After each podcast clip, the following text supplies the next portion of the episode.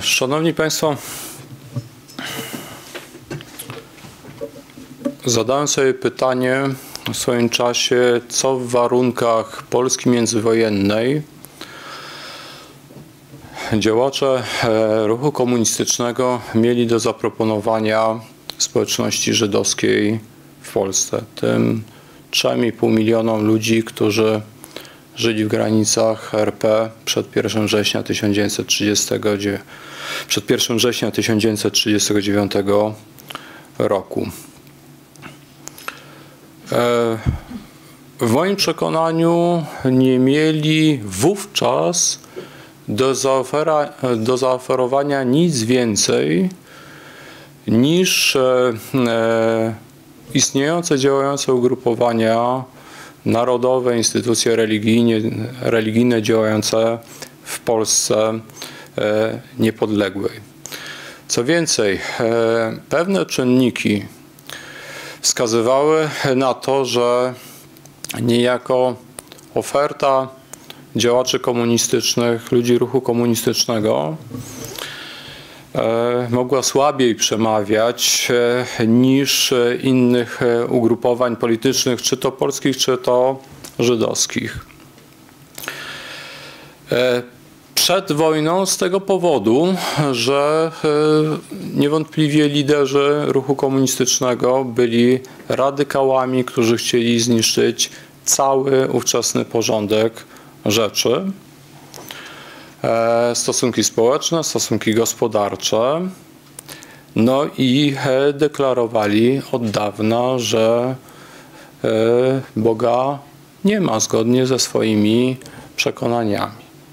I teraz, jeżeli, jeżeli patrzymy na przekonania społeczności żydowskiej i ich afiliacje przed 1 września, no to mamy tam narodowców e, e, z ruchu sionistycznego, mamy bundowców, mamy stosunkowo e, nieliczne, choć aktywne środowisko osób asymilowanych, no ale nadal niezwykle istotną część społeczności żydowskiej stanowiły osoby, które były związane z religią i to w niemałym stopniu z jej bardzo, powiedziałbym, mm, e, ortodoksyjnymi rytami.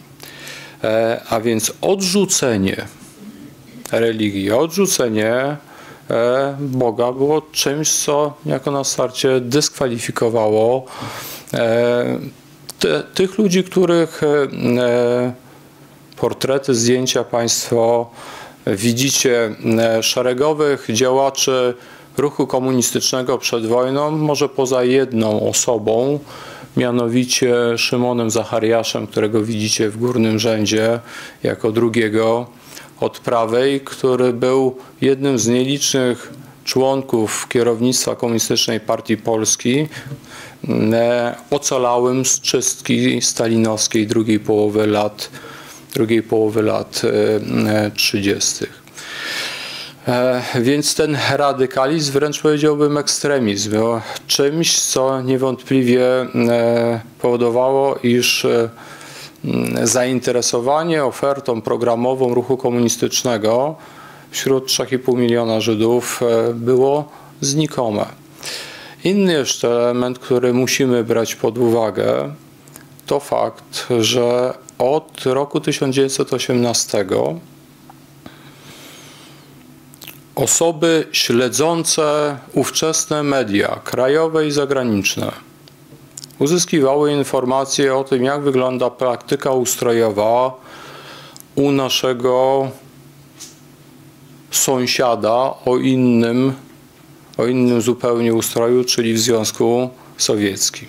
A Państwu muszę uświadomić jedną rzecz praktycznie e, od 1918 roku, już od pierwszych tygodni po e, e, rewolucji październikowej, po zamachu bolszewickim. Bolszewicy na, terenie, na terenach, które kontrolowali, przystąpili do likwidacji żydowskiego życia narodowego i religijnego, którego elementy stały w sprzeczności z ich systemem wartości, z ich programem. Trwało to stopniowo, no ze względu na e, okres e, trwania e, wojny domowej na terenie Rosji. I ostatecznie dopiero około roku 1929 w Związku Sowieckim zlikwidowano wszystkie instytucje, organizacje i partie żydowskie, które nie deklarowały się jako komunistyczne. I teraz ich miejsce e, e, zajęli ludzie, którzy przyjęli na siebie zadanie e, przekształcenia świadomości Żydów obywateli Związku Sowieckiego, świadomości w kierunku zbudowania ich patriotyzmu, ich lojalności wobec komunistycznej, e, bolszewickiej ojczyzny. W 1931 roku na wschodzie tylko oni mieli prawo wypowiadać się publicznie o tym, jaka ma być kultura żydowska. E, w tamtym czasie, jako że funkcjonowały pewne skróty, e, te, te e, komórki zajmujące się indoktrynacją komunistyczną Żydów Rosji Sowieckiej e, określano mianem jewsekcji. To jest o tyle istotne, bo pojęcie, które pojawiło się w latach dwudziestych międzywojnia, przejdzie w takim języku potocznym i to w kontekście negatywnym również na realia polskie po roku 1944. Natomiast spójrzcie Państwo na sytuację tuż przed 1 września 1939 roku. Oto radykalizm, wręcz ekstremizm. E, członków KPP był niewątpliwie powodem, który odstręczał narodowych i religijnych Żydów w Polsce od e, wszystkich struktur ruchu komunistycznego. No, przy czym oczywiście trzeba zaznaczyć, że te struktury zostały zlikwidowane w 1938 roku, ale komuniści, którzy nie trafili do Związku Sowieckiego, ocaleli na terenie kraju i nie wyrzekali się w większości swoich, e, swoich poglądów. I ten drugi element, czyli wiedza o tym, jak zniszczono życie żydowskie, narodowe świeckie i życie żydowskie religijne e, w państwie stworzonym przez e, bolszewików. I to jest jak gdyby pewien bagaż, pewne doświadczenie, świadomość, z którą e, świadomość, z którą aktywni politycznie, czytający prasę, dyskutujący Żydzi polscy wchodzą w 1900, e, wchodzą w okres e, II wojny światowej. Można tutaj postawić e, retoryczne pytanie, proszę Państwa, jak osoby religijne reagowały na eksperymenty, które stały się częścią rzeczywistości miliona pięciuset tysięcy Żydów polskich na terenie wschodnich województw okupowanych od 17 września 1939 roku. Pewnie osoby młodsze nie, ale wszyscy, e, którzy pamiętają film Agnieszki Holland Europa, Europa, mają przed oczami taką scenę, gdy główny bohater trafia do sierocińca na Kresach i akurat e, e, wychowankowie tego sierocińca są e, w, pomieszczeniu dawnej świątyni chrześcijańskiej. No i tam pada takie pytanie, pamiętacie Państwo, czy Bóg daje cukierki?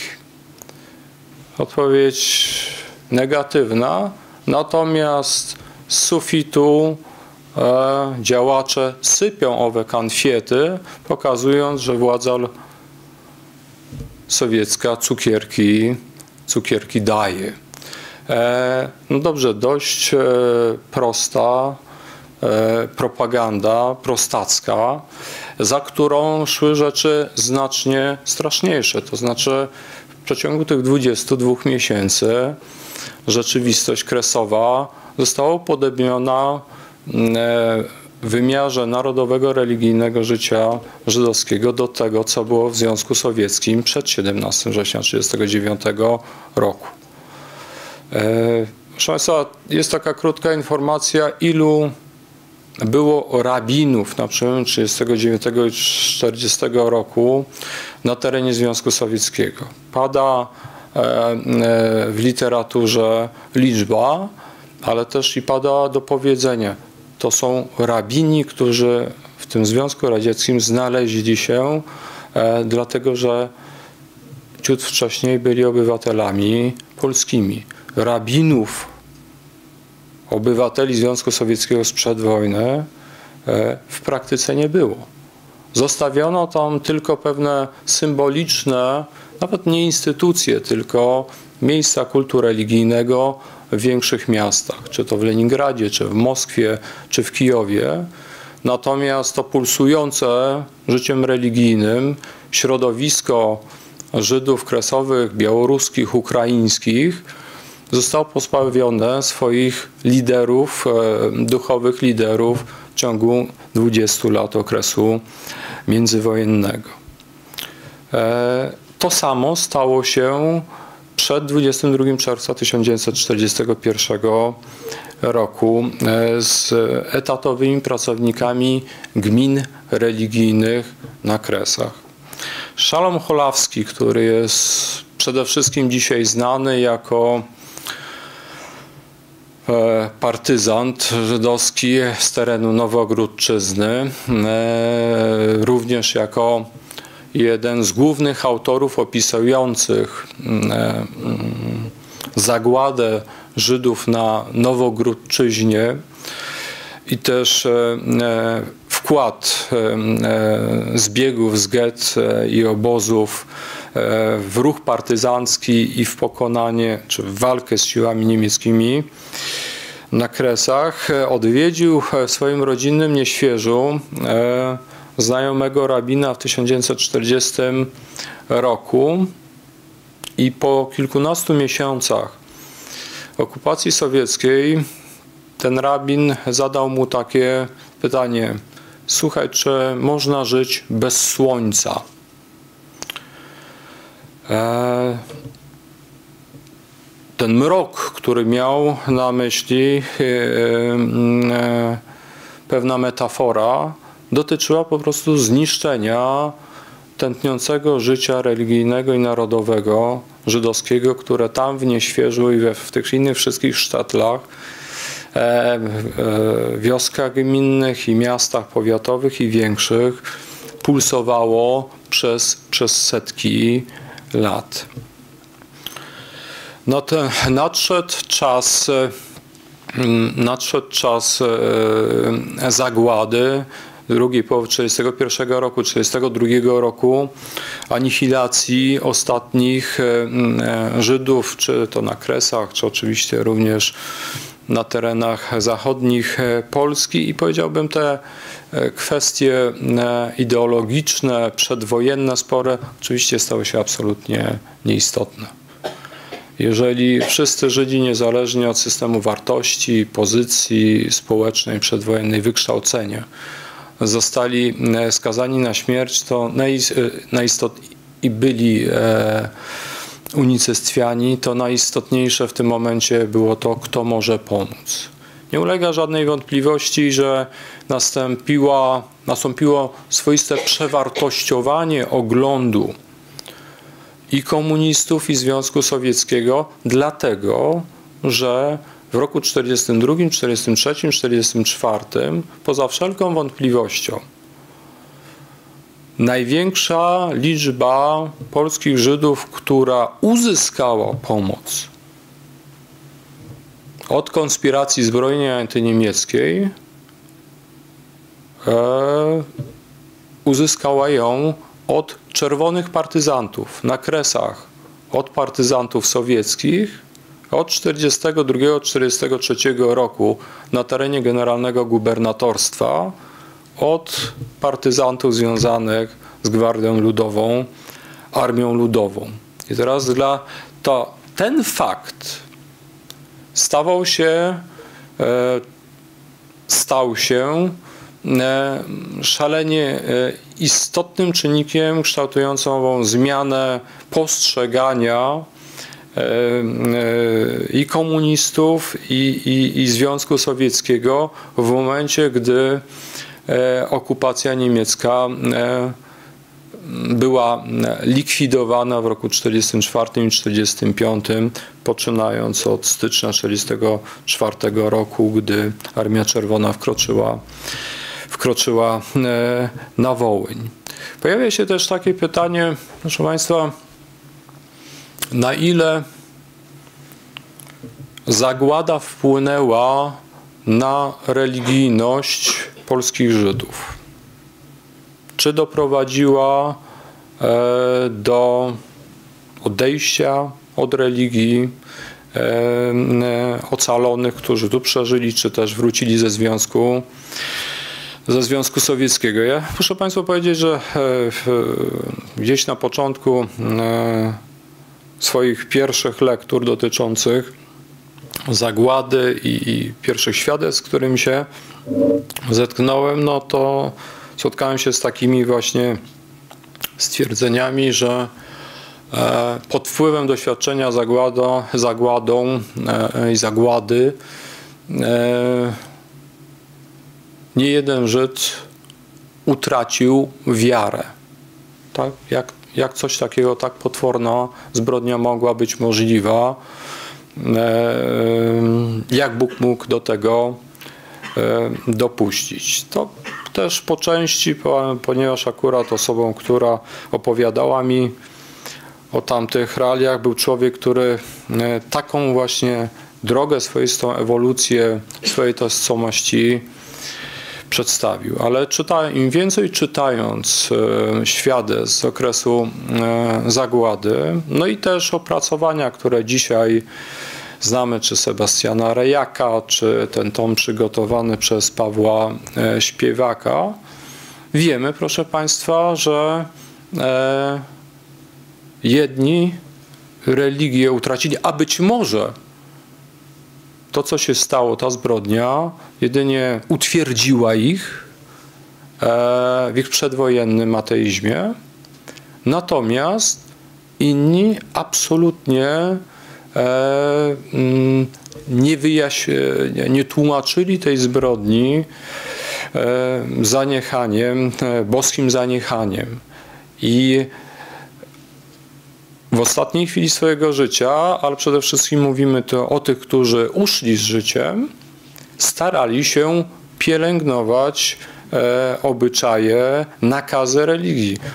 Proszę, muszę Państwu powiedzieć, że właśnie zajmując się Polesiem, czytając wspomnienia tych, którzy w 1942-1943 roku zbiegli i trwali w lasach, trwali w oddziałach partyzanckich albo sowieckich, albo powiedzmy w, w grupach przetrwania pod kuratelą sowiecką, zaskakuje to, że byli ludzie, były rodziny, które w najstraszniejszych warunkach starały się zachować koszer. że to trzymać związek z religią, z przodką, właśnie na przekór, na przekór wszystkiemu. Gdy przychodziły święta religijne w roku 43, czy święta wiosenne roku 44, e, organizowali grupowe modły, czy to właśnie w tej grupie przetrwania, w której się znajdowali, czy, mm, czy też prosząc o zgodę dowódców oddziałów, przy których funkcjonowali albo w których wręcz funkcjonowali.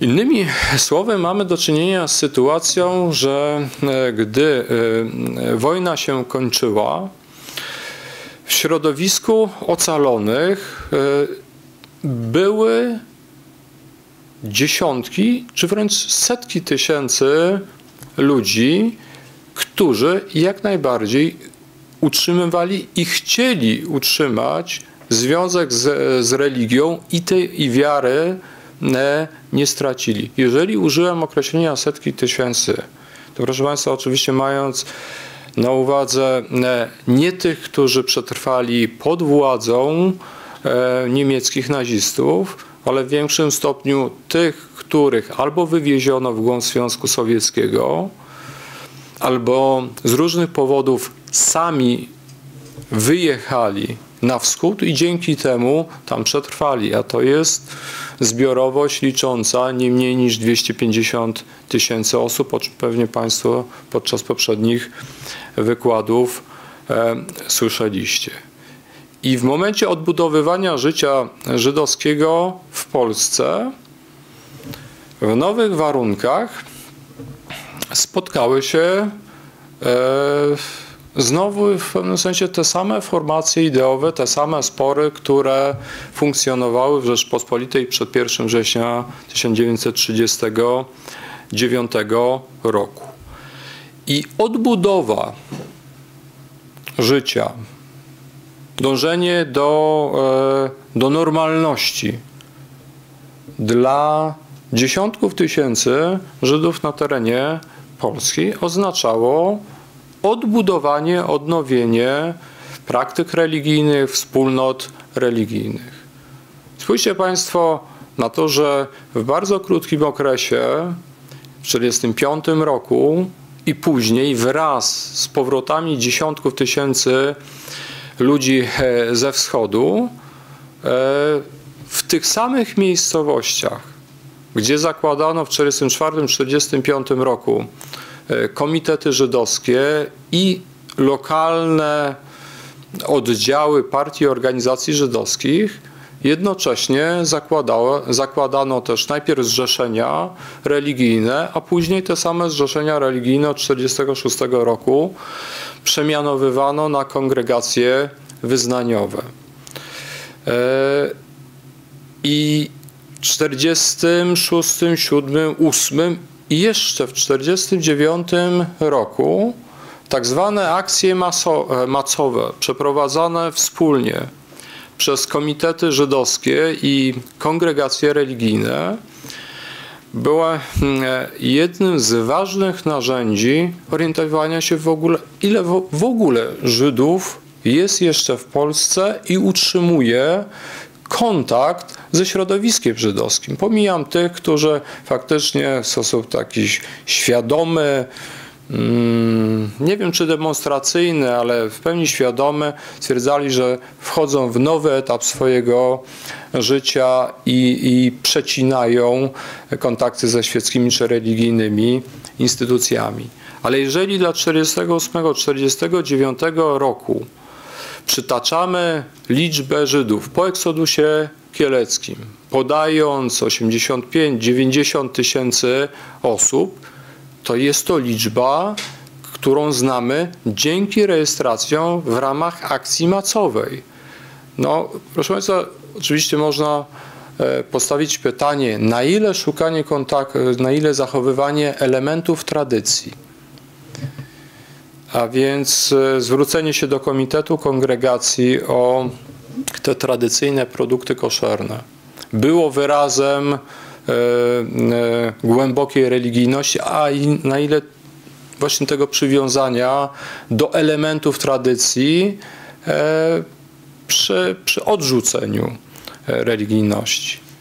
Ale ten element jak gdyby życia wspólnotowego związanego z obyczajami tradycyjnymi nadal bezwzględnie obowiązywał. I teraz przedmiotem tego e, wystąpienia jest właśnie to, to, to, to ta swoista rywalizacja e, środowiska, którego przedstawicielami są e, E, przedwojenni komuniści, którzy weszli w skład e, Centralnego Komitetu e, Żydów w Polsce, instytucji żydowskich zakładanych od 1944 roku, a z drugiej strony gdzieś tam dalej zobaczycie Państwo rabina Dawide, Dawida Kahana, naczelnego rabina Wojska Polskiego, który będzie reprezentantem kilkudziesięciu rabinów ocalałych przede wszystkim na wschodzie w Związku Sowieckim i którzy odbudowywali życie religijne w Polsce. Ambicją tych osób, które widzicie, Grzegorza Smolara, bodaj najważniejszego działacza, najbardziej prominentnego działacza na scenie e, e, na ulicy Żydowskiej od roku 1946 aż do roku 1962, do wiosny 1962 ale i Szymona Zechariasza i wszystkich e, po kolei, było to, co było ambicją Jewseków w Rosji w dwudziestoleciu międzywojennym, aby uczynić ocalonych Żydów w Polsce świadomymi, współbudowniczymi Polski ludowej, no, ludźmi, jak wówczas oni używali tego określenia, postępowymi również e, w tej sferze, gdzie odrzucano e, wiarę w Boga i e, religię, przechodząc w kierunku te, tego przekonania, że jesteśmy w tej rzeczywistości sami i sami musimy budować ją jak najlepiej i wyłącznie sami możemy rozwiązywać problemy, które się pojawiają. Oni swoich poglądów nie zmienili. Oni je głosili, natomiast, proszę Państwa, nie mieli takich narzędzi, przynajmniej w początkowym okresie, jak e, uzyskali ich odpowiednicy na wschodzie w latach 30. Dlatego, że elementem polityki władz Polski Ludowej było realizowanie w praktyce między 1944 a 1949 rokiem zasady mm, e, wolności religii, która w przypadku osób wyznania mojżeszowego powiedziałbym, była przestrzegana w sposób e, e, nie wiem, czy bliski ideałowi, ale, ale, ale z takim założeniem, iż e, Żydzi chcący praktykować judaizm mają do tego prawo, a instytucje państwowe zapewnią im takie możliwości. W związku z tym było poparcie i ochrona i gwarancja państwowa dla funkcjonowania e, religijnej społeczności żydowskiej w Polsce ludowej. Żydowscy komuniści na pewno nie byli z tego zadowoleni, natomiast przyjmowali tę politykę e, do wiadomości, tak jak do czasu przyjmowali do wiadomości E, to, że e, obok nich mogą działać syjoniści, mogą działać bundowcy i wszystkie przedstawiciele tych narodowych organizacji partii politycznych, podobnie jak też ludzie związani z kongregacjami wyznaniowymi, w gruncie rzeczy E, obejmowali większość społeczności ocalałych polskich Żydów. Bo jeżeli mamy e, w czerwcu 1946 roku, przed zbrodnią kielecką, przed pogromem w Kielcach, w kraju około 200 tysięcy osób narodowości wyznania mojżeszowego, to też wiemy, proszę Państwa, skądinąd, że wśród nich było aż, ale raczej zaledwie 7 tysięcy osób, które e, należały do Polskiej Partii Robotniczej, do Partii Komunistycznej, a zdecydowana większość osób, które były aktywne, aktywne polityczne, politycznie i też społecznie na scenie żydowskiej nie szukały kontaktu ze środowiskiem, e, ze środowiskiem e, komunistów. I ten stan mm, Natomiast ta opieka nad instytucjami żydowskimi, którą zapewniało, zapewniały ówczesne władze, ta opieka powodowała, iż komunikat zwrotny, który wychodził również od środowiska żydowskiego do władz, był, e, polegał na tym, że ludzie ci deklarowali swoją lojalność wobec e, państwa, przyjmowali do wiadomości zmiany ustrojowe, które w kraju, które w kraju e, e, zachodziły. E, Tutaj Państwu przytoczę w tej chwili fragment mm, wystąpienia wystąpienia Dawida Kahanem, rabina pułkownika, e, na zjeździe założycielskim Związku Religijnego Wyznania Mojżeszowego, więc instytucji, która organizowała życie religijne żydowskie w Polsce od sierpnia 1949 roku aż do końca Polski Ludowej. I Kahane, podkreślam, w obecności przedstawiciela Centralnego Komitetu Żydów Polskich, wówczas kierowanego już przez Grzegorza Smolara, a więc e, członka Polskiej Zjednoczonej Partii Robotniczej, tak określał sytuację minioną i bieżącą.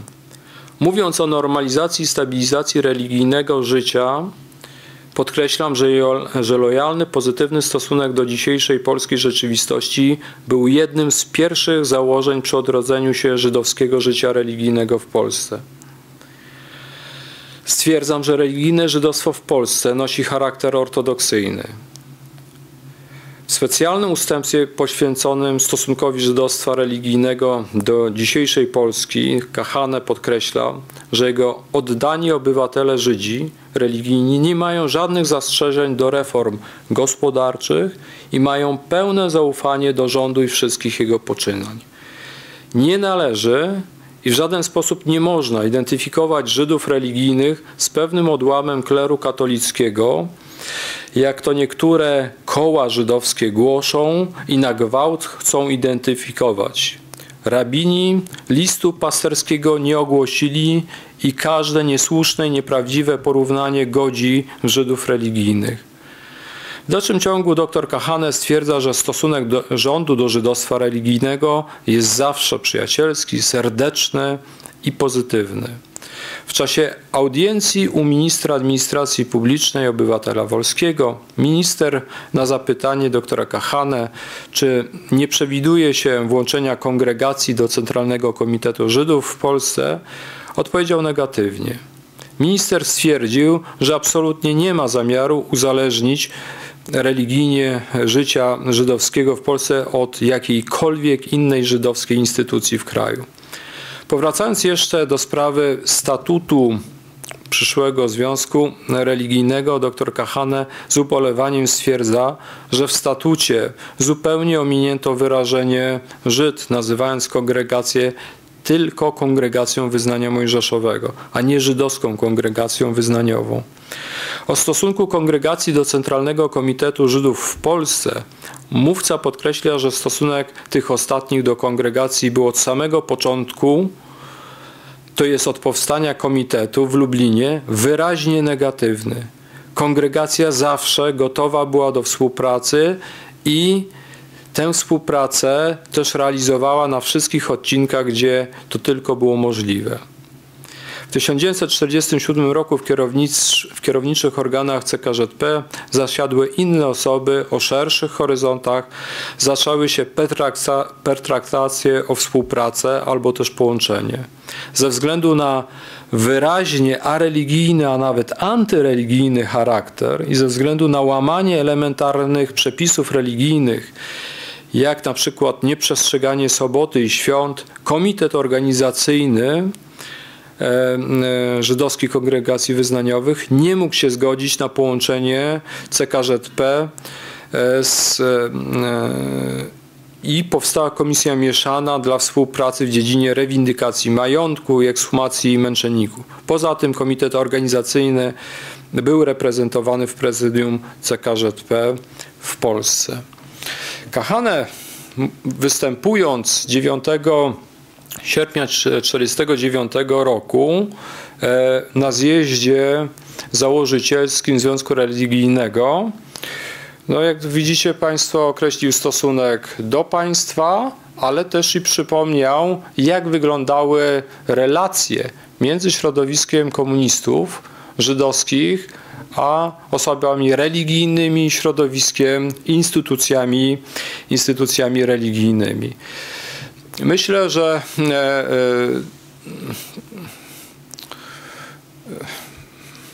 po części jak gdyby ostre postawienie kwestii konfliktu, sporu i rywalizacji między tymi dwoma środowiskami wynikało z tego, że w roku 1949 e, komuniści forsownie dążyli, kroczyli już do zmonopolizowania e, e, życia żydowskiego w naszym kraju. Znaczy, czuli poparcie E, władz, które zmierzały do zlikwidowania tych wszystkich instytucji, tych wszystkich organizacji, które wyraźnie nie deklarowały swojego hmm, komunistycznego afiliowania. W styczniu e, ze sceny po 50 hmm, latach e, z polskiej sceny politycznej zniknęła partia Bund.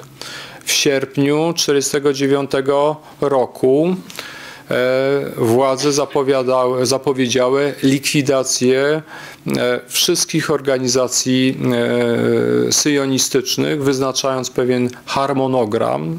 Ostatnia. W końcu z tych organizacji przestała funkcjonować 1 lutego 1950 roku oraz też zapowiedziano konieczność likwidacji E, zagranicznych e, instytucji charytatywnych, w tym e, Joint Ord, co w zasadzie podcinało źródła finansowania i samodzielności sceny ulicy, ulicy Żydowskiej. Wydawało się, proszę Państwa, że po tych pięciu latach zgody na i tolerowania ludzi inaczej myślących i ludzi religijnych, komuniści żydowscy wreszcie uzyskają e, monopol oddziaływania na, e, na środowisko. E, też zgłaszali pewne postulaty odnośnie tego, kogo władze powinny, komu władze powinny pozwolić wyjechać z naszego kraju. E, w pierwszej kolejności wymieniano, wymieniano aktywistów e, sionistycznych. E, wymieniano też prywatnych przedsiębiorców, ale proszę Państwa, również postulowano, aby popierać, czynić ułatwienia dla wyjazdów z kraju osób, których wykształcenie, przygotowanie w dziedzinie kultu czyniło z nich nienaturalnych, wykwalifikowanych liderów społeczności religijnej i wykwalifikowanych pracowników kongregacji religijnych, którzy mogli wypełniać zgodnie z wszystkimi zasadami e, e, nakazy, nakazy halachy. I teraz tworzenie atmosfery w 49 i w 50 roku wskazującej, że w Polsce kończy się okres przejściowy i następuje forsowe, forsowne wdrażanie modelu, sowieckiego, powoduje tym, że w 1949 roku w praktyce duża część instytucji żydowskich, które działały od 1945 roku, zniknęła. Zniknęła, bo wyjechali ludzie. E, na początku roku 50 liczba kongregacji religijnych e, skurczyła się e, do jednej trzeciej, z 60 kilku do ledwie 23. Za tym poszło zamykanie synagog i domów modlitwy. Model sowiecki wdrażany na terenie Polski przejawiał się również tym, że rozpoczęło się dość brutalne propagowanie idei, żeby absolutnie nie pozwalać na oddziaływanie na dzieci i młodzież. I tu jak gdyby mamy powtórzenie tego, co działo się już od 30 e, lat na wschodzie. To znaczy, jeżeli są osoby e, religijne, starsze, to niech one w tej swojej wierze trwają. E, ludowe państwo im zapewni zaspokojenie podstawowych potrzeb z tym związanych, natomiast absolutnie nie można e, pozwolić, aby dzieci czy też młodzież miały styczność z nauczaniem religii. I to komuniści w 1949, 50 roku, 51 roku e, bardzo wyraźnie tę sprawę, tę sprawę stawiali. Natomiast e, hmm, jak gdyby ich pewne E, pewien zamysł e, stworzenia pełnego, e, pełnego mm, monopolu oddziaływania na, na społeczność żydowską natknął się na opór ze strony władz, które wprawdzie ograniczyły niekomunistyczna działalność niekomunistycznych instytucji, ale skoro w zapowiedziach, e, w dokumentach ustrojowych Polski Ludowej, od manifestu PKWN, poprzez e, kolejne dekrety, które wydawano w drugiej połowie lat 40., no i można tutaj przeskakując, również poprzez zapisy Konstytucji Polskiej Rzeczpospolitej Ludowej gwarantowano formalnie wolność e, religii i sumienia, to należało również w Polsce Ludowej pozostawić pewne instytucje, które stanowiłyby na zewnątrz przynajmniej dowód, że te konstytucyjne zasady są w Polsce honorowane. I tutaj w moim przekonaniu znowu mamy do czynienia mm, z powtórzeniem do pewnego stopnia praktyki, mm, która mm, była faktem na wschodzie, bo przecież e, w, nawet po 1948 roku, w momencie zduszenia e, żydowsko-komunistycznych instytucji kulturalnych, czy to w Moskwie, czy to w Leningradzie, czy w innych największych miastach, ale w bardzo niewielu e, władze e, sowieckie tolerowały funkcjonowanie synagog. Więc w przypadku Polski zwraca uwagę rzecz następująca. To, czym się chwalono, pokazując demokratyczny charakter Polski Ludowej, czy przed lipcem 52, czy później. Do e, ambasad e, Polski Ludowej za granicą kierowano e, biuletyn, no, ja znam akurat wersje te redagowane w języku angielskim, gdzie mówiąc o sprawach żydowskich wskazywano to, co uważano za dowód opieki ludowego państwa nad społecznością żydowską. I to, proszę Państwa, jak gdyby te elementy powtarzano jak, wręcz jak mantra przez kolejne dekady e, Polski Ludowej. E, od 1949 roku fakt, że istnieje ogólna krajowa struktura, ogólnokrajowa struktura religijna, czyli Związek Religijny Wyznania Mojżeszowego i kongregacje, kongregacje miejscowe. Jeżeli instytucja religijna, to również domy modlitwy, że ludowe państwo lat od 50 roku ze swojego budżetu przekazywało środki na zaopatrzenie w żywność koszerną, w produkty koszerne, na utrzymywanie kuchni przy niektórych kongregacjach religijnych i oczywiście pieniądze na pensje tych rabinów i pracowników, czy szochetów, czy mocheli, którzy nadal pracowali na rzecz społeczności żydowskiej. I to ten komunikat jest w latach 40., w latach 50., w latach 60. i później. To można powiedzieć, używając dzisiaj dzisiejszego, dzisiejszych pojęć Ctrl-C, Ctrl-V. Tak?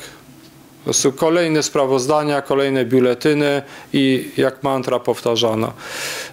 Jeżeli powiedzieć więcej, to w ten sam instrumentalny sposób podchodzono do instytucji, którą powołano w październiku, w końcu października 50 roku, czyli do Towarzystwa Społeczno-Kulturalnego Żydów w Polsce z jego oddziałami terenowymi, z tym, że pod auspicjami i jako pod opieką tegoż TSKZ wydawano gazetę, najpierw tygodnik, później w zasadzie gazetę, bo w edycji w cyklu cztery wydania w tygodniu Folkstymę, trzymiesięcznik Idisze Schriften.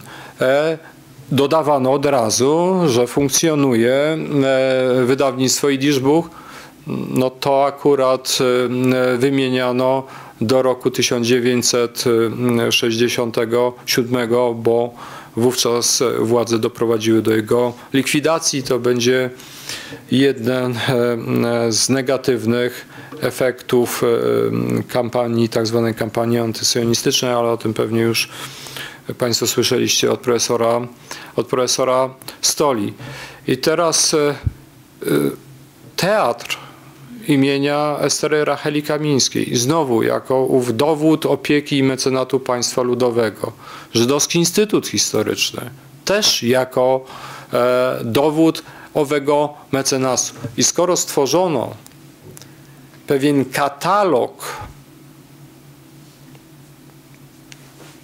stanowiący ilustrację tezy o pełnej możliwości samorealizacji narodowo-kulturalnej Żydów w Polsce, to państwo e, już dbało o to, żeby ten katalog pozostawał pełny, przynajmniej do 1967 roku.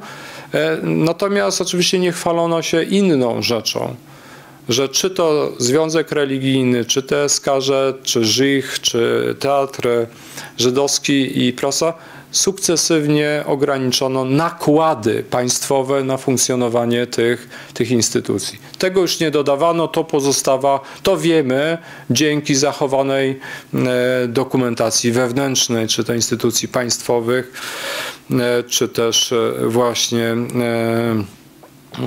instytucji instytucji żydowskich. Ja może tutaj e, jeden jeszcze taki trend źródłowy zrobię, proszę Państwa. Otóż jeżeli dzisiaj opisujemy życie społeczności żydowskiej w latach 1944 89 e, w warunkach Polski Ludowej PRL, to mamy do dyspozycji dokumenty administracji państwowej, pewne dokumenty analizy PPR, PZPR, pewne dokumenty wytworzone przez aparat bezpieczeństwa Polski Ludowej, który inwigilował społeczność, stosunkowo bogatą dokumentację, która pozostała po Towarzystwie Społeczno-Kulturalnym Żydów, a wcześniej CKŻP. Natomiast y,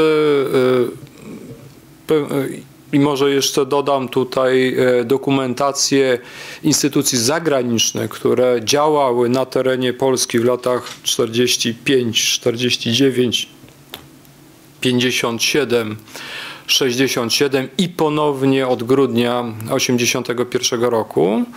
Natomiast szalenie uboga jest e, dokumentacja ilustrująca życie i sytuację wewnątrz społeczności religijnej. To jest, mam nadzieję, że ta dokumentacja istnieje, nie, nie została mm, zniszczona, że e, kiedyś e, jakiś historyk e, uzyska do niej dostęp. Być może jest też dokumentacja w instytucjach religijnych, które są poza granicami naszego kraju. E, półtora roku temu była konferencja e, poświęcona e, tematyce zagłady. Ja tam zwróciłem uwagę, że jeden z najmniej znanych aspektów zagłady jest życie religijne, życie wewnątrzśrodowiskowe społeczności ortodoksyjnej czy, czy, czy polskich hasydów.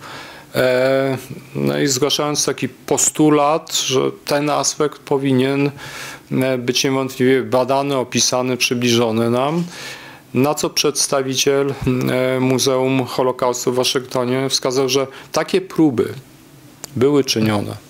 Natomiast nawet to muzeum i osoby tam pracujące napotkały taki, taki mur niechęci w dzieleniu się wiedzą e, e, na temat dokumentów i źródeł, które ewentualnie powstały w środowisku, istnieją, są znane, no ale są traktowane jako pewna wiedza, pewna wiedza wewnętrzna. I w przypadku środowiska osób religijnych w Polsce jest dokładnie tak samo. Stąd ten, ten przekaz E, który istnieje, no, jest ubogi, bo co my dzisiaj możemy Państwu powiedzieć? Ano, możemy powiedzieć o tym, jak wyglądała korespondencja między zarządem Głównym Związku Religijnego Wyznania Mojżeszowego, ewentualnie kongregacjami terenowymi, a instytucjami władz centralnych względnie władz, władz terenowych. E, I z tej dokumentacji, proszę Państwa, wiemy, że była pewna przestrzeń,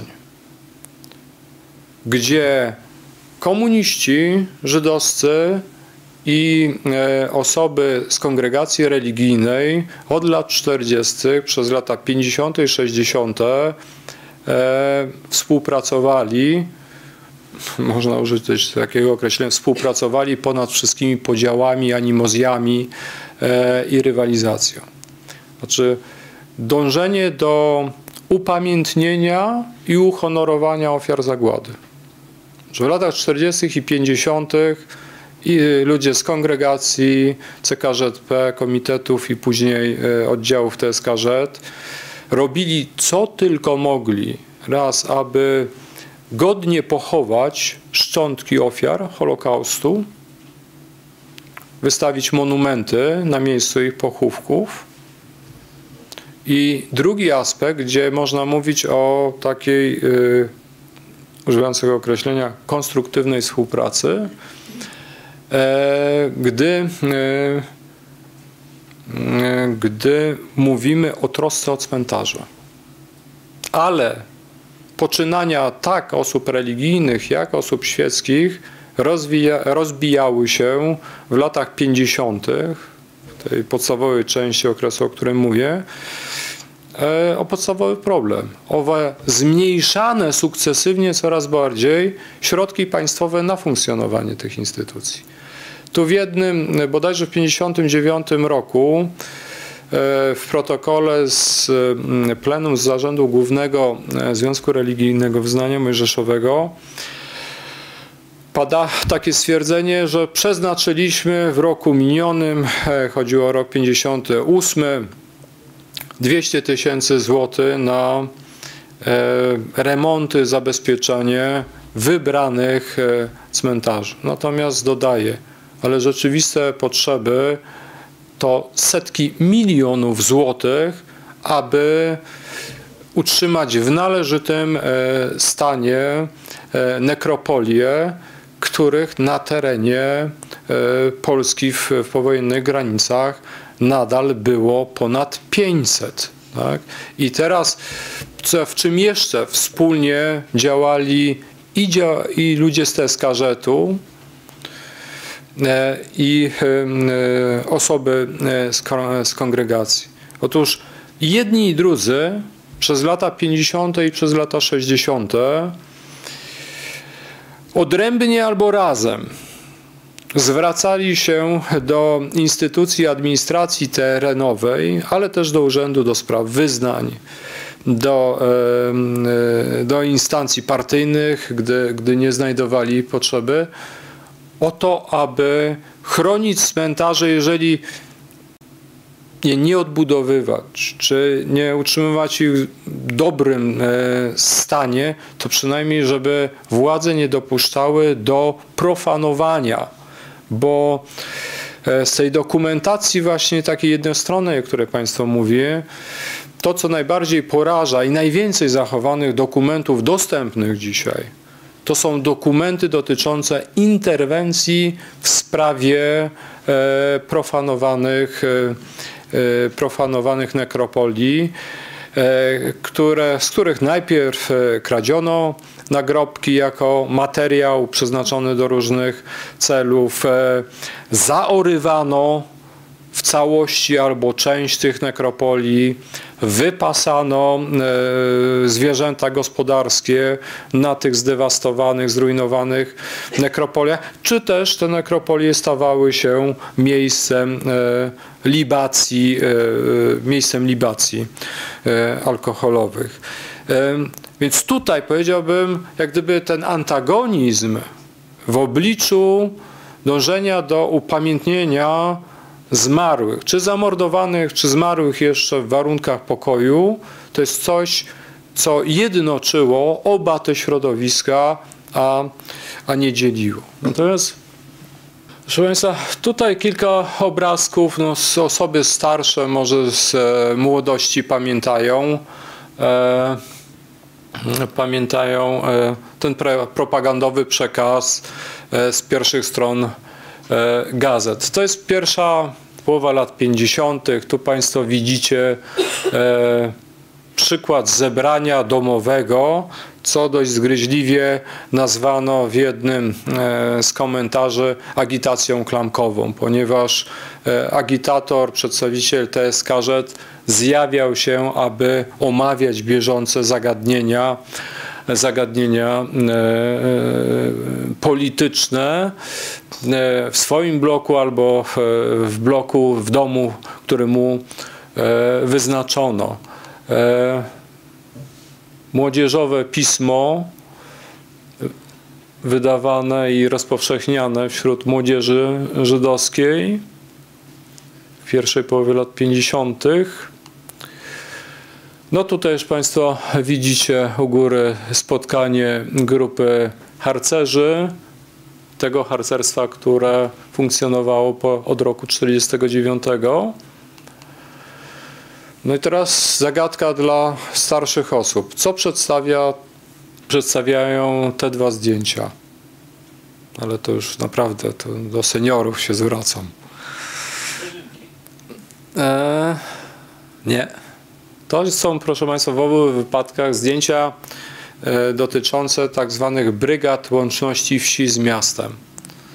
Tak, e, pracownicy czy to instytucji, czy to fabryk jechali na wieś i pomagali w spółdzielniach rolnych albo w państwowych gospodarstwach rolnych przy żniwach, e, czy też przy, przy pracach jesiennych, przy zbiórce ziemniaków, buraków Często było to połączone z występami e, zespołów e, amatorskich funkcjonujących w tym wypadku przy oddziałach TSKZ czy przy spółdzielniach e, działających pod egidą TSKZ w miastach. I tu proszę Państwa, dlatego ten akurat, to wydanie Volksstimme przywołuję, ponieważ niewątpliwie można mówić o przełomie, który dokonuje się w, środu, w środowisku żydowskim na w roku 52, w styczniu 53 roku wraz najpierw z, z procesem Rudolfa, Rudolfa Slańskiego, zamordowaniem tego czechosłowackiego komunisty pochodzenia żydowskiego, ale przede wszystkim dlatego, że proces, który mu wytoczono jego e, towarzyszom ideowym, został ubrany e, w retorykę antysyjonistyczną, antyjoinowską. I powiało grozą w całym bloku, również na terenie Polski Ludowej. E, sprawa Slańskiego E, sprawa lekarzy kremlowskich ze stycznia 1953 roku, gdzie rozpoczęto od artykułu w Prawdzie, no doprowadziła do, powiedziałbym, e, takiego dużego kryzysu zaufania do e, komunistycznego modelu ustrojowego nawet u tych osób, które uwierzyły, że jest on w stanie doprowadzić do powstania e, lepszej rzeczywistości z realnym równouprawnieniem Żydów, wreszcie z nadzieją na bezpieczne, równoprawne, realne funkcjonowanie e, również poza państwem, również poza państwem żydowskim. I rok 53 stanowi bardzo istotną e, cezurę, jeżeli mówimy o stosunku tych ludzi, którzy byli nadal w Polsce do, e, do reżimu komunistycznego. Tu już no, to jest oczywiście e, marzec 56 roku, natomiast tu jeszcze chciałbym Państwu jakby zreferować kwestię sposobu traktowania ludzi prezentujących inny system wartości niż ten, który formalnie lansowano, przekazywano, chociażby z wykorzystaniem e, e, gazety Volksstimme. Tutaj e, mamy do czynienia z dyskredytowaniem władz Izraela, postać, którą Państwo widzicie, ta najniższa, to oczywiście mm, karykatura premiera Izraela, Dawida Ben-Guriona, który w momencie, gdy Izrael podjął rozmowy na temat odszkodowań z Republiką Federalną Niemiec, E, premiera, rząd i całą strukturę państwową zaczęto przedstawiać jako siłę pozostającą w jakiejś e, e, takiej sytuacji, pozycji sługusa wobec pogrobowców III Rzeszy. No i oczywiście, gdy mówimy o roku 52, E, stojącym zatem e, e, w pozycji służebnej wobec imperializmu amerykańskiego.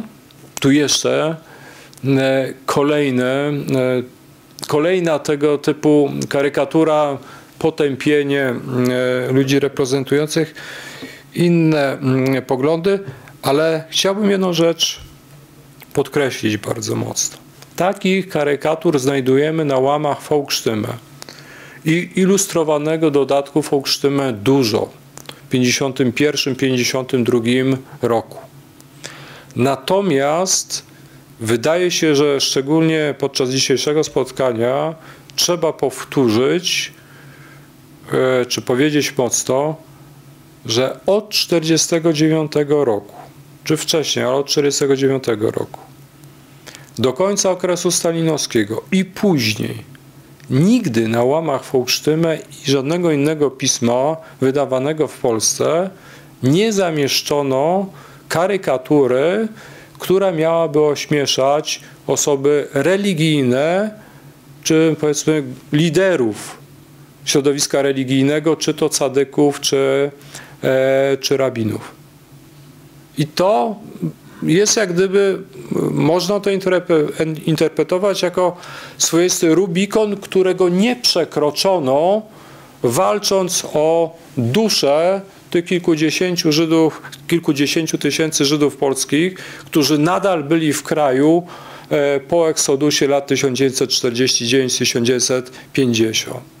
Więc walczono o to, żeby to środowisko jego wpływu jak najbardziej ograniczyć, aby ograniczyć wpływ osób religijnych na młode pokolenie, ale nie zdecydowało się, nie zdecydowano się na ten rodzaj ataku, który wymierzono w państwo Izrael, w syjonistów i inne świeckie środowiska niekomunistyczne, czy krajowe, czy zagraniczne. Ja też celowo wziąłem te dwie karykatury, ponieważ proszę Państwa, rok 50, 51, 52 to był czas y, e, bardzo obcesowego traktowania y, przez y, komunistycznych działaczy działaczy z TSKZ, osób, które miały za sobą aktywność czy sionistyczną, czy, czy bundowską. Ci ludzie spotykali się z, mm, wręcz z dyskryminacją ze strony żydowskich komunistów. Ten ton napastliwy, pogardliwy, dyskredytujący e, w zasadniczy sposób e, e, znika i jego nasilenie jak gdyby słabnie pod wpływem doświadczenia tych procesów w bloku sowieckim z roku 52 i 53. Jeszcze w 53 roku, na początku, w styczniu, w lutym, e, e, byli członkowie i działacze struktur niekomunistycznych, funkcjonowali w, takie, w takim nastroju wręcz przerażenia i paniki, że może nastąpić uderzenie. Natomiast tego uderzenia już potem, po marcu, po śmierci Stalina, już e, to, e, to, to uderzenie, to uderzenie e, nie nastąpiło.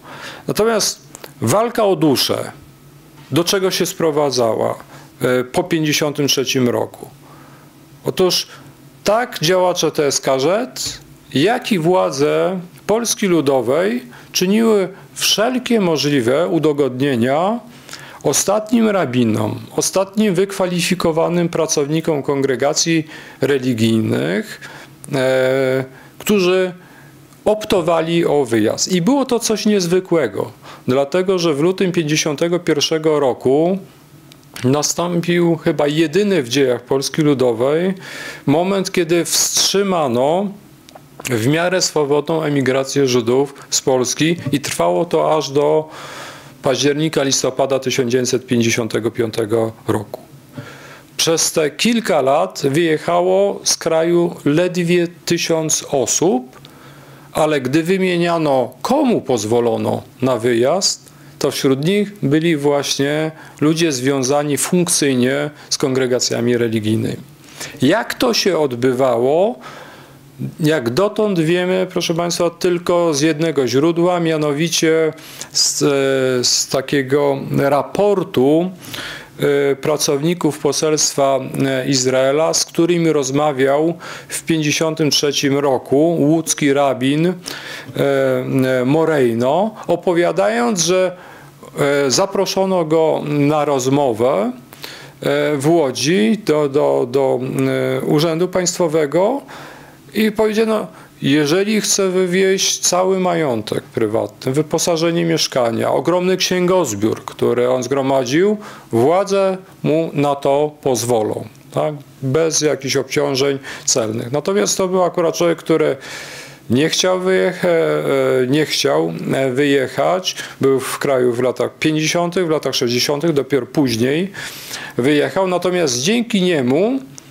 e, ja to, i to jest, proszę powiedzieć, jedyne źródło, które ja znam, wiemy, że były wywierane naciski. No i proszę Państwa, można sobie wyobrazić, co się działo ze wspólnotą, gdzie nagle, z której nagle znikała osoba wykształcona w praktykująca przez wiele lat, znająca teksty e, religijne, podstawowe, znająca pieśni, rytuały. Tak? Czyli ten przygotowany e, lider e, społeczności religijnej.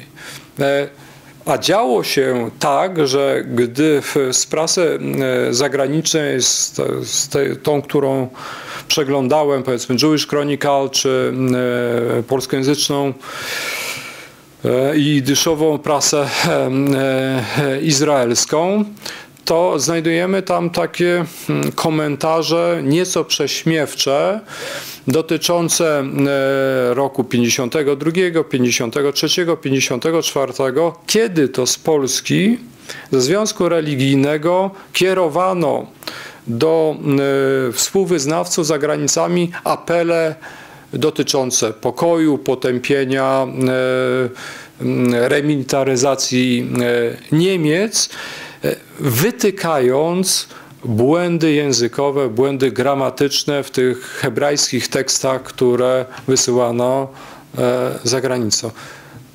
Można z tego sądzić, że na czele instytucji stanęły osoby, które nie miały już tak e, dobrego wykształcenia jak ci, którzy byli liderami czy w międzywojniu, czy do początku lat 50.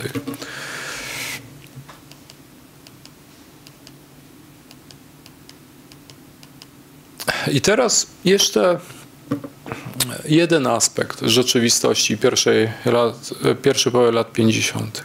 Znaczy, tolerowano instytucje, zmniejszając po cichu możliwości ich działania poprzez cięcia budżetowe, ale gdy przychodziła akcja mobilizacyjna, właśnie poparcia, czy to dla Konstytucji Polski Ludowej, czy w jakimś e, akcie poparcia dla e, kolejnego apelu, to proszę zwrócić uwagę, że tutaj na tym zdjęciu po lewej widzicie jednego z najbardziej znanych przodowników e, pracy, górnika narodowości żydowskiej, obok przedstawiciela Związku Religijnego Wyznania Mojżeszowego, a na prawo od nich siedzi Bernard Mark, czyli dyrektor Żydowskiego Instytutu Historycznego, przekonany, oddany komunista.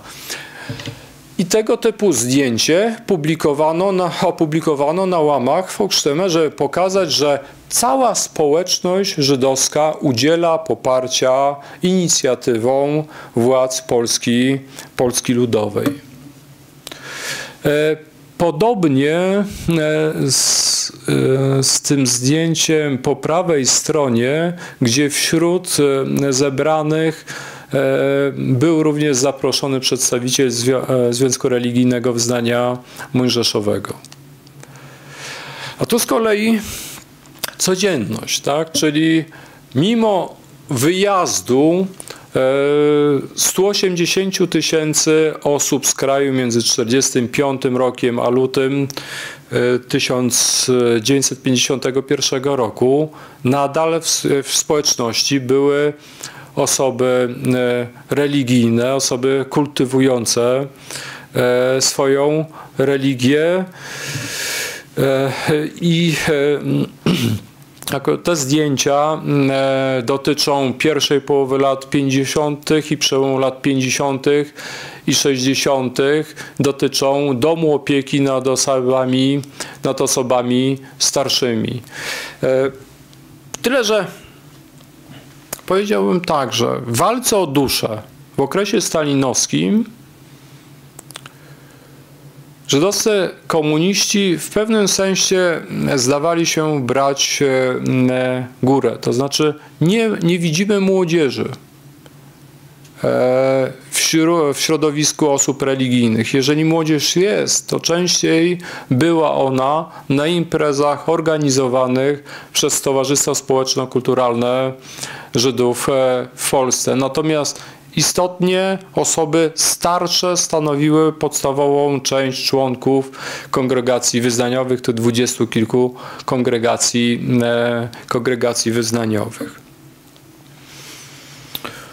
E, e, mm, kampania antysyjonistyczna przełomu lat 52-53, jak powiedziałem, prowadziła do znacznego obniżenia autorytetu komunistów, e, też była istotną przyczyną i tu może cofnę do tego momentu. E, istotną przyczyną kryzysu, który wystąpił w 1956 roku, a więc Antysemityzm, utrata pracy, utrata poczucia bezpieczeństwa po raz kolejny doprowadziły do tego, że spośród 75-80 tysięcy osób e, narodowości e, żydowskiej e, ponad 40 tysięcy zdecydowała się na opuszczenie kraju. Być może Państwo wiecie, jeżeli nie, to powiem, że z tych 40 tysięcy osób, które były w kraju przed 56 rokiem, 30 tysięcy wyjeżdża tylko w roku 1956. Jeszcze w atmosferze niepewności y, zdarzeń antysemickich z roku 1956. E, e, to jest ważne kontekście dzisiejszego wystąpienia, bowiem eksodus osób, które nieprzerwanie funkcjonowały w kraju od 1945 roku do 1956, w zasadzie oznaczał klęskę E, działalności liderów TSKZ, którzy przekonywali, że Polska Ludowa dla kilkudziesięciu tysięcy polskich Żydów jest tym optymalnym miejscem, w którym mogą czuć się bezpiecznie, realizować wszystkie swoje indywidualne aspiracje, ale też i zaspokajać potrzeby, zaspokajać potrzeby narodowo-kulturalne. Tymczasem 40 tysięcy osób od 56 roku złożyło podania o zgodę na emigrację. E, taką zgodę uzyskało i i wykorzystało sytuację e, e, stworzoną przez władze, władze Polski Ludowej. W 1957 roku w pewnym sensie na Dolnym Śląsku, w Szczecinie, w Łodzi, czyli w takich głównych miejsc, regionach, e, gdzie e, lokalna społeczność żydowska pozostawała w kontakcie z kongregacjami religijnymi, z oddziałami Żartu, doszło do sytuacji, w której społeczność zaczęła topnieć do kilkunastu procent e, poprzedniej liczby. To są, mm, to jest na przykład, który mm, dał przed laty e, redaktor Adam Rock, wspominając, że mm, e, z 30 osób w klasie, w szkole żydowskiej, w klasie, w której on był, e, w 57 roku zostaje nagle, zostały nagle dwie osoby. To jest ta skala eksodusu ludzi, szukających kontaktu e, z, e, z życiem narodowym i religijnym. A więc w walce o duszę e, można powiedzieć, komuniści przegrali, ponieważ ci wszyscy emigranci stwierdzili, że jednak ta wizja, ta, ta, ta realia Polski Ludowej e, nie zapewniają ich im bezpieczeństwa i wyjechali, w tym znakomita część tamtej emigracji trafiła do państwa żydowskiego, do Izraela. Tak? To jest to, co ostatnio opisano e, w odrębnej pracy. Ten eksodus, który mylnie e, nazywa się do dzisiaj Lią Gomułkowską, mylnie dlatego, bo on został zapoczątkowany jeszcze zanim Władysław Gomułka ponownie staną na czele Komitetu Centralnego Polskiej Zjednoczonej Partii Robotniczej. I rozpoczyna się, proszę Państwa, od 1957 roku e, nowy etap walki o duszę, tym razem o duszę repatriantów ze Związku Sowieckiego.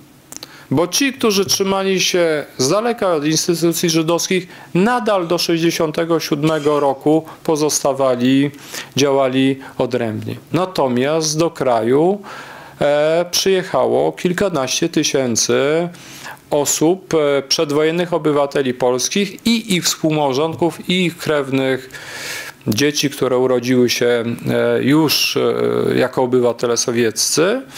I teraz tak kongregacje religijne, jak i oddziały TSKZ zwróciły się do tych ludzi, widząc w nich e, potencjalnego e, adresata swojej działalności. E, przy czym wygranym w pewnym sensie, no może część z Państwa dyskutować z tą tezą, na tym etapie okazały się kongregacje religijne z tego względu, że w przypadku repatriantów niemała ich część traktowała Polskę tylko jako kraj etapowy, dążąc do tego, żeby wyjechać. I, i e, okazywało się, że kongregacje, e, zapewniając pomoc materialną, e, możliwość funkcjonowania w okresie przed następnym, następnym ruchem niejako migracyjnym, no cieszyły się większym, większym zainteresowaniem.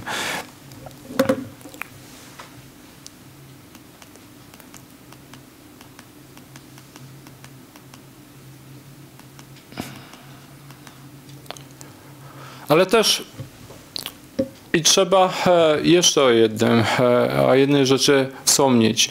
O pewnym elemencie odwilży, to znaczy w przestrzeni publicznej, również w prasie, e, od czasu do czasu zaczynamy spotykać zdjęcia E, e, zrobione, ilustrujące życie religijne, e, obchodzenie tradycyjnych świąt, czy święta, czy Hanuki, czy święta Purim. Zwracam uwagę też Państwu na to, że jeżeli zaglądamy do albumów, w których prezentowane są albo instytucjonalne, albo prywatne zdjęcia z przełomu lat 50. z pierwszej połowy lat 60., e, to niejednokrotnie podczas e, przedstawień organizowanych w oddziałach TSKZ, w klubach dziecięco-młodzieżowych, znajdujemy tam elementy ornamentów e, zaczerpniętych z tradycji religijnej, co było nie do pomyślenia przed 56 rokiem, żeby gdzieś e, w klubie funkcjonującym przy TSKZ, e, właśnie przy organizacji tradycyjnych świąt, głównie dla dzieci, e, zobaczyć menorę albo zobaczyć e, kopie czy, czy, czy, czy sylwetki lwów z ornamentyki właśnie typowo religijnej. Więc Również w tym wymiarze można powiedzieć, że rok 56 i odwal, odwilż wówczas za, zapoczątkowana zostawiła pewien trwały ślad, który funkcjonował aż do 1967 e, roku. E, istotną zmianą wprowadzoną w tym okresie E, była zgoda władz Polski Ludowej na powrót e, organizacji Joint i organizacji ORT do działań na terenie, na terenie Polski e, z dużą pomocą, dużą pomocą socjalną, gdzie wcześniej, proszę Państwa, do pewnego momentu się nad tym nie zastanawiałem, ale gdy jesienią 1957 roku utworzono, późną jesienią utworzono Centralny Żydowski e, Komitet, Centralną Żydowską Komisję Pomocy Społecznej, to ją tworzyli w parytecie przedstawiciele TSKZ i Związku Religijnego Wyznania Mojżeszowego. Przewodniczącym tej centralnej komisji był wprawdzie przedstawiciel TSKZ, dawny bundowiec, Salo Fiszgrund, niemniej ważną postacią był e, przewodniczący zarządu głównego Związku Religijnego, wówczas Izaak, Izaak Frenkel. I zobaczcie Państwo, to jest w tej walce, w tej rywalizacji o miejsce na ulicy Żydowskiej ewidentny dowód cofnięcia się żydowskich komunistów, bo oni takiego pola wcześniej przedstawicielom środowiska religijnego absolutnie nie zostawiali. I teraz pojawia się pytanie, co sprawiło, że e, taka koncesja swoista od jesieni 57 roku została poczyniona i ta koncesja była praktykowana aż do 67 roku, kiedy władze ponownie zakazały, e, e, zakazały działalności joint i ort na terenie kraju. Oto wyjaśnienie znajdujemy w książce pani Anny e, Sommer-Schneider poświęconej działalności joint. I to jest w zasadzie pierwsza pozycja, która rzuca światło na ten aspekt. Otóż proszę Państwa, w dużym stopniu e, ogromne środki materialne, które zaczęły płynąć od przełomu 57 i 58 roku do kraju, to były donacje e, osób prywatnych, które domagały się wręcz od joint, aby ta pomoc trafiła do instytucji religijnych. Oni byli praktykującymi, ci donatorzy byli praktykującymi Żydami w Stanach Zjednoczonych, ale nie tylko w Stanach Zjednoczonych, bo nie tylko tym kanałem jointowskim środki były przekazywane i pragnęli, żeby pieniądze, które oni dają, nie trafiały, czy w możliwie minimalnym stopniu, trafiały w ręce komunistów działających na ulicy Żydowskiej, ale właśnie do instytucji tradycyjnych, religijnych instytucji, instytucji e, żydowskich. I e, to jest też tak, powiem tu może coś e, w tej chwili e, niezbyt popularnego, proszę Państwa, mm, ale ta pomoc materialna wówczas w tym dziesięcioleciu 57-67 i po roku 81, po grudniu 81 e, było takim czynnikiem, które zmotywował część osób do szukania porozumie, e, po kontaktu E, łączności z kongregacjami religijnymi. A kongregacje religijne jeszcze poza środkami rządowskimi e, idącymi wprost, dysponowały środkami przekazywanymi przez Komitet Pomocy funkcjonujący w Szwajcarii z siedzibą w Genewie. I e, w dokumentacji gdańskiej ja spotkałem się z takim określeniem, że ta pomoc no to niekiedy e, mm, rozbudza takie, takie, takie tendencje konsumpcyjne. Tak? Ludzie szukają kontaktu, czy to z TSKŻ, czy e, z kongregacją religijną, ale przede wszystkim będąc zainteresowanymi tym wsparciem, e, wsparciem materialnym. Kto wygrał walkę o duszę jeżeli mamy patrzeć tak z formalnego punktu widzenia, to w pierwszej połowie lat 60. i TSKZ, i kongregacje dysponują zbliżoną liczbą członków i struktur terenowych. Więc te lata indoktrynacji komunistycznej i, i poparcia udzielanego przez władze Polski Ludowej TSKZ no, nie doprowadziły e, do, e, do zwycięstwa tak, nad, e, nad instytucjami i życiem, i życiem religijnym. A z drugiej strony nie jestem w stanie w tej chwili z powodu właśnie braku źródeł odpowiedzieć na ile na ile to utrzymanie pozycji w ogóle przez osoby religijne w konfrontacji e, z TSKZ skutkowało tym, że e, przy kongregacjach rozwijało się i funkcjonowało środowisko młodzieży, bo o młodzieży realizującej się przy Teskarze wiemy bardzo dużo. Tak?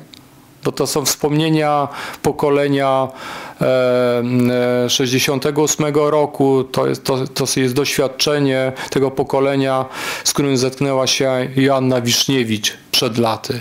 Natomiast na razie nie wiemy, na, czy coś podobnego było po stronie środowiska religii, e, e, środowiska, środowiska e, religijnego. E, Czy w takim e, dalekim spojrzeniu mm, Związek religijny wyznania mojżeszowego jeszcze y, tą rywalizację przegrał. W latach 60. w moim przekonaniu nie. I proszę zwrócić uwagę, że paradoks polega na tym, że gdy pojawia się nowy etap życia żydowskiego w drugiej połowie lat y, 70., to w dużym stopniu zjawisko dysymilacji, czyli w pewnym sensie szukania żydowskich korzeni, odbywa się na terenie, odbyło się na terenie naszego kraju poprzez e, budowanie w sobie tożsamości religijnej, a nie świeckiej. Tak? I to jest to, co szczególnie, nie wiem czy być może przede wszystkim w Warszawie dało sobie znać po roku 1976. A więc e, walka trwa, walka nie została rozstrzygnięta, e, wówczas, natomiast z dzisiejszej perspektywy wygląda, że środowisko religijne chyba jednak wzięło górę. Sądząc z dzisiejszej tak, perspektywy. Dziękuję Państwu za uwagę.